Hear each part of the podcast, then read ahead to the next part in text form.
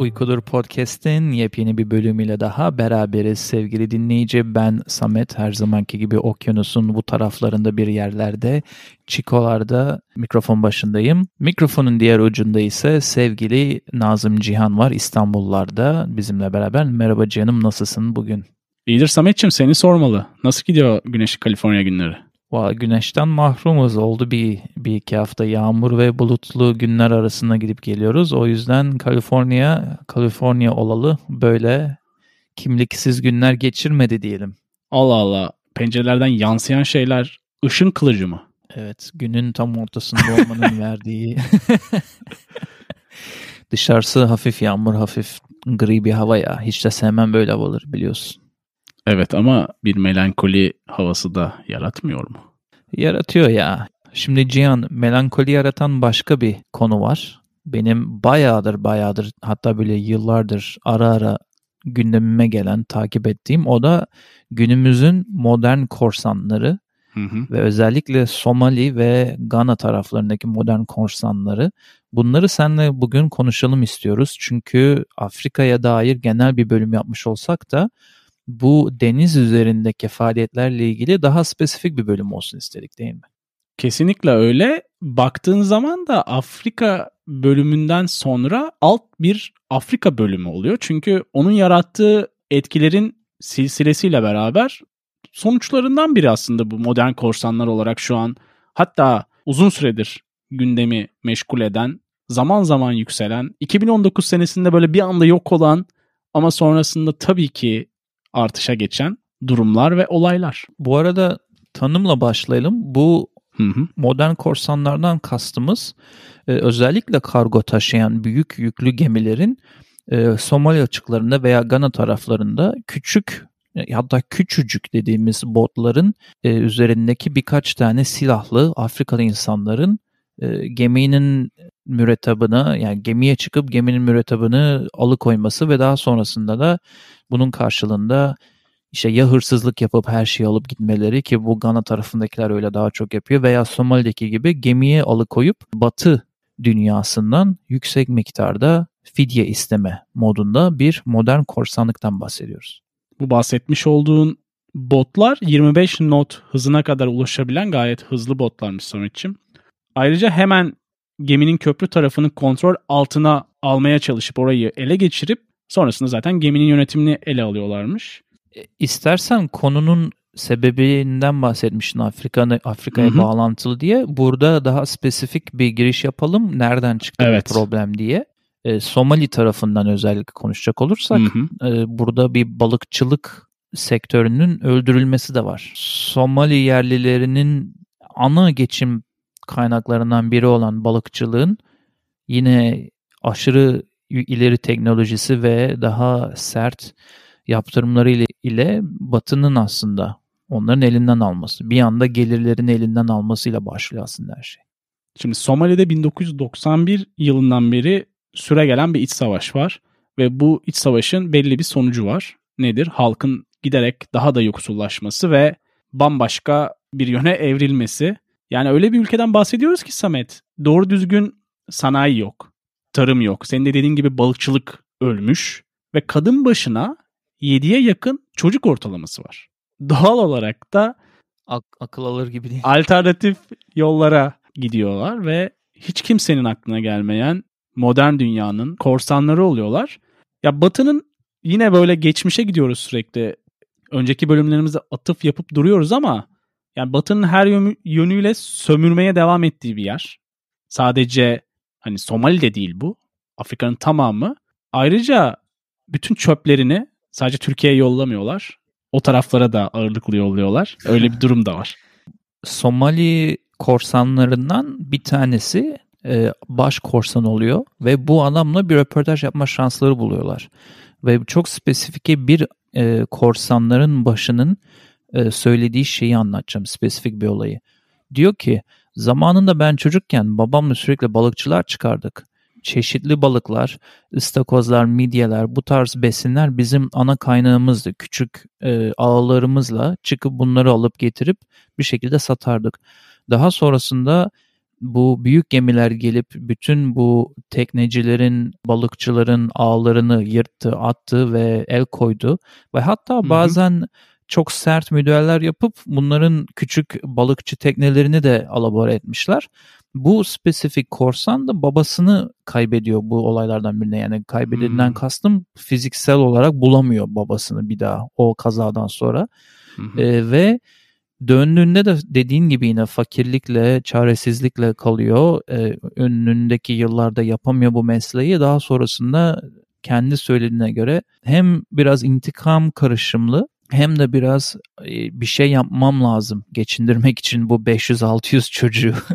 Herhalde herkesin yüzlerce çocuğu vardır orada artık. E, diyerek bu olaylara girişiyor ve tabii bu korsanlar hani deniz sınırlı denizcilik bilgisine sahipler ama zamanla küçük kargo gemilerinden başlayıp tecrübe edine edene büyük gemilere kadar bu el koyma olayında kendilerini geliştiriyorlar.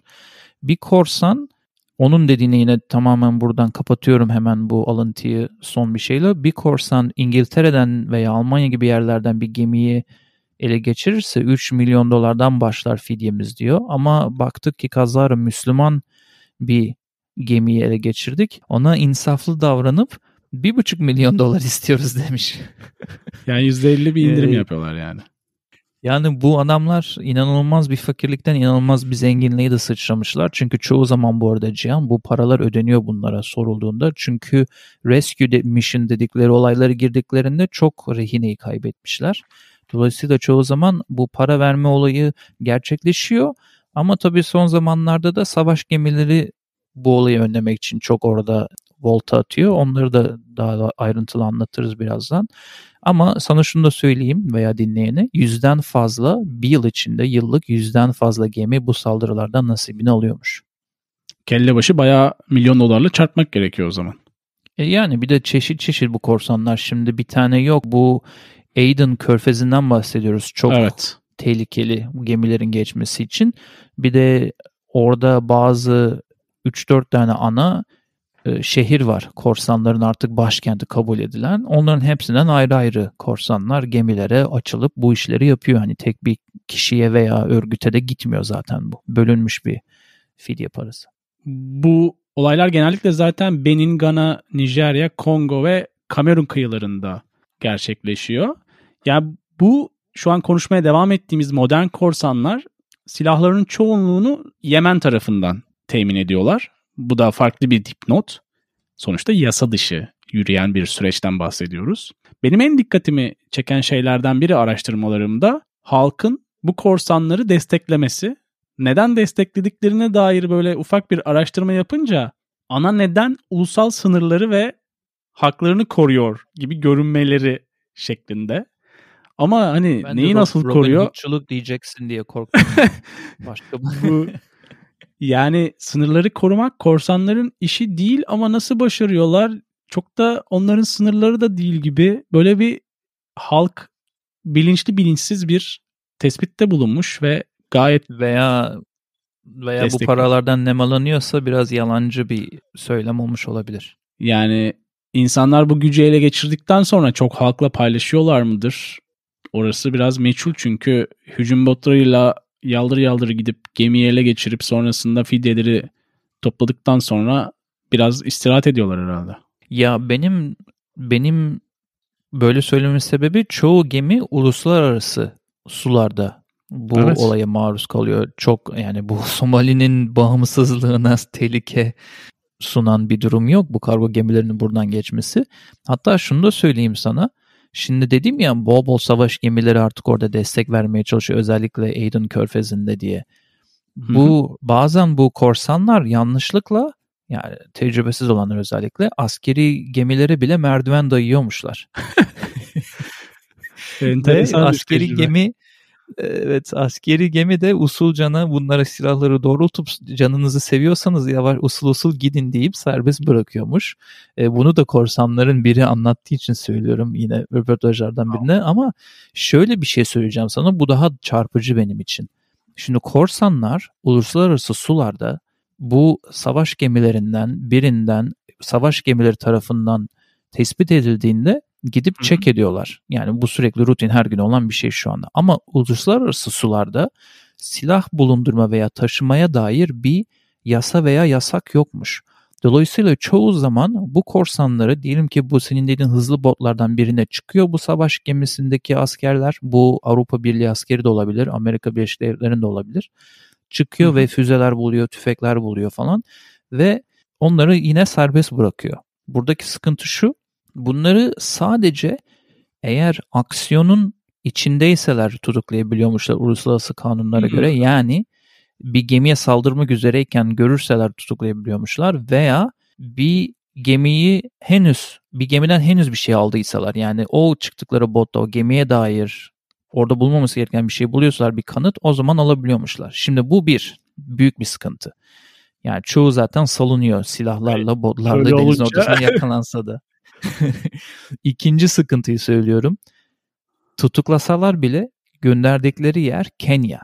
Kenya'da Muazzam. Kenya'nın evet Kenya'nın hükümetine teslim ediliyor her tutuklanan. Ne Amerika'ya gidiyor, ne Avrupa gidiyor, ne özel bir savaş gemisine tutuluyor. Bunlar direkt Kenya'ya yollanıyor. Hı. Şimdi Kenya'ya da Avrupa Birliği ve Amerika büyük ölçüde milyon dolarlardan bahsediyorum para veriyor. Bu parayı da verince diyor ki e, bu tutukluları size yolluyoruz ya bunlara siz hapishane yapın, bina yapın, yatacak yer yapın. Bir de bunlara public attorney işte e, ücretsiz avukatlar tutun o avukatlığın maaşını bunu ödersiniz diyor. Sonra bunları yargılayın diyor. Hepsini Kenya'ya atıyor. Yani bir nevi şey diyebilirsin. Suriyeliler Avrupa'ya göçe başladığında Avrupalılar parayı basıp Türkiye'ye al bu Suriyelileri ya ben uğraşamam hepsi sende dursun demişti. Evet. Aynısını Kenya'ya yapıyor Amerika ve Avrupa Birliği ülkeleri şu anda. Bu da ikinci sorun çünkü Kenya birincisi Zaten orası corrupt bir Afrika ülkesi. O para zaten hiçbir zaman avukatları gitmiyor. Direkt avukatların da e, demeçlerini dinledim ve okudum. Hiçbirine hiçbir şekilde para gel gelmemiş. İkincisi bu binalar hiçbir zaman yapılmamış. Hayret. Üçüncüsü de bu insanlar bir şekilde Kenya'dan evine geri dönüyor ve tekrar korsancılığa e, te, geri dönmüş oluyorlar. Buradaki döngü, kısır döngü hiçbir şekilde kesilmiyor ve buna çare olabilecek bir adım da atılmıyor diyebiliriz. herkes günü kurtarmaya devam ediyor diyorsun bu döngü içerisinde. Kesinlikle öyle aynen. Yani bu kadar savaş gemileri senin benim vergimle daha çok benim vergimle çünkü sen burada değilsin. bir şekilde denizlerde cirit atıyor ve yakaladığında da bu konu hakkında hiçbir şey yapamıyor maalesef. Böyle de saçma bir durum var.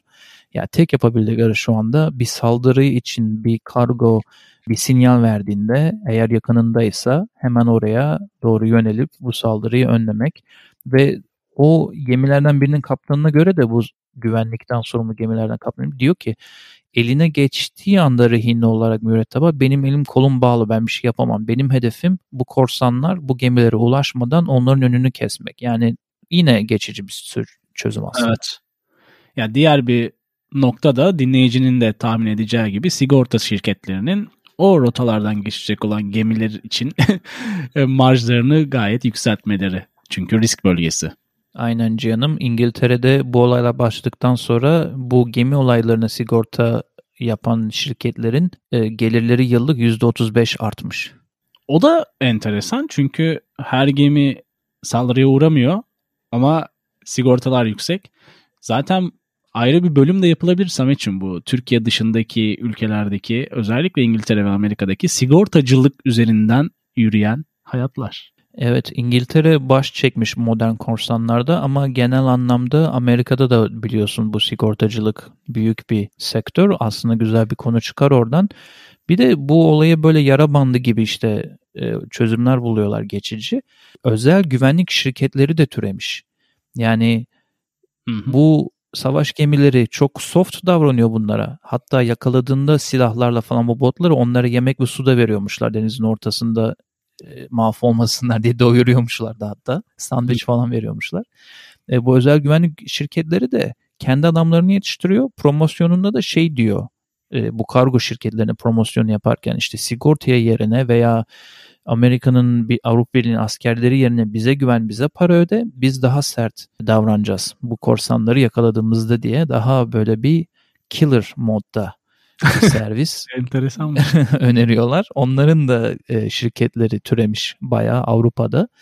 E, bunlar tabii çözüm değil. Hiçbiri çözüm değil. Çözüm çok bambaşka bir yerde. Sen de ben de biliyoruz ki bunun çözümü Afrika'yı sömürüp arka bahçe çöplüğü gibi kullanmayı bırakmakta ve onlara daha sağlıklı bu tarz desperate dediğimiz e, aksiyonlara kalkışmamak için daha sağlıklı bir hayat şansı vermekte diye düşünüyorum. Dediklerine kesinlikle katılıyorum Samet. Ne kadar fidye toplandığı ile ilgili bir dataya ulaşabildin mi?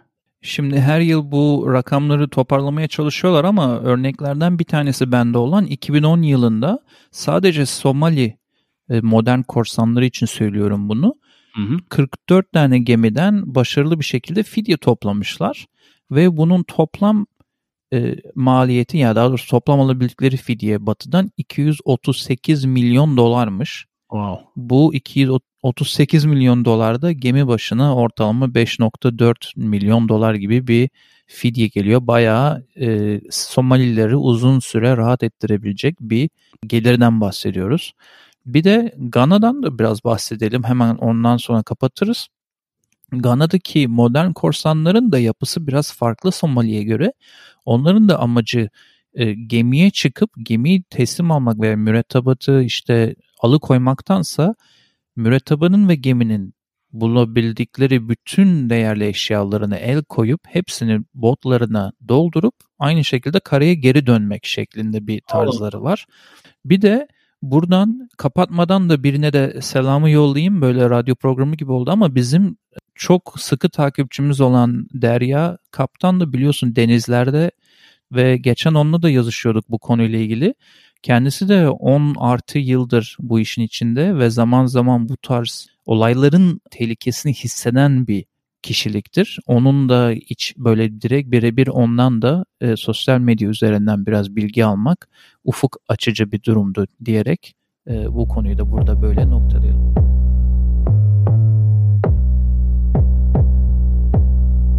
Ne öneriyoruz kısmıyla bir kez daha sen dinleyenin karşısındayız. Her zaman olduğu gibi bu bölümde bazı önerilerle senin karşındayız. Canım bu öneri kısmında ben YouTube'da çok hoşuma giden Kidnapped by Somali Pirates The Negotiators adlı episodu önermek istiyorum.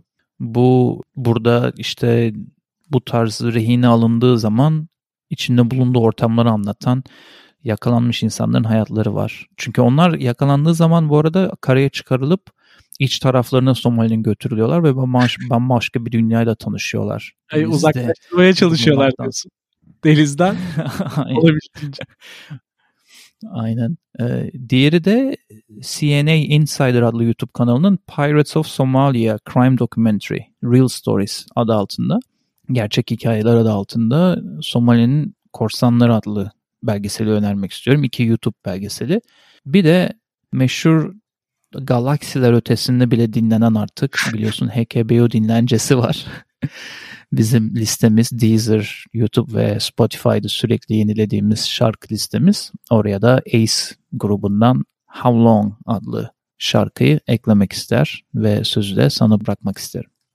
Teşekkürler Samet'ciğim bu güzel önerilerin için. Belgesellere bir göz atacağım. Bir şeyler izledim ama onlar bunlar değildi.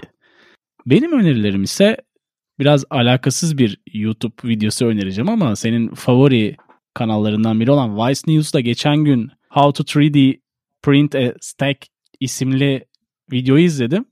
Üç boyutlu olarak nasıl yapıyorlar bifteyi gayet değişik, enteresan. Üç boyutlu yazıcıyla yapıyorlar. Alakasız olsa da çok ilginç paylaşmak istedim. İlgi çekici evet. Diğeri ise Chet Faker'dan Talk is Cheap, J.J. Johansson'dan Far Away şarkıları HKBO dinlencesi playlistimizde Road to Route 66 olarak ekleyeceğiz. Teşekkürler canım. Bu Korsanlar, Modern Korsanlar bölümünde bizimle birlikte olduğun için sevgili dinleyici sana da çok teşekkür ediyoruz. İnşallah diğer bölümlerde de hep beraber olmaya devam ederiz. hkbupodcast.com, Spotify, Apple Podcast, Amazon, aklıma gelmeyen bir sürü mecralarda bizi bulabilirsin. Hı hı. Ve hem Cihan'ı hem de beni dinlediğin için tekrar teşekkürler. Çok teşekkürler. Görüşmek üzere.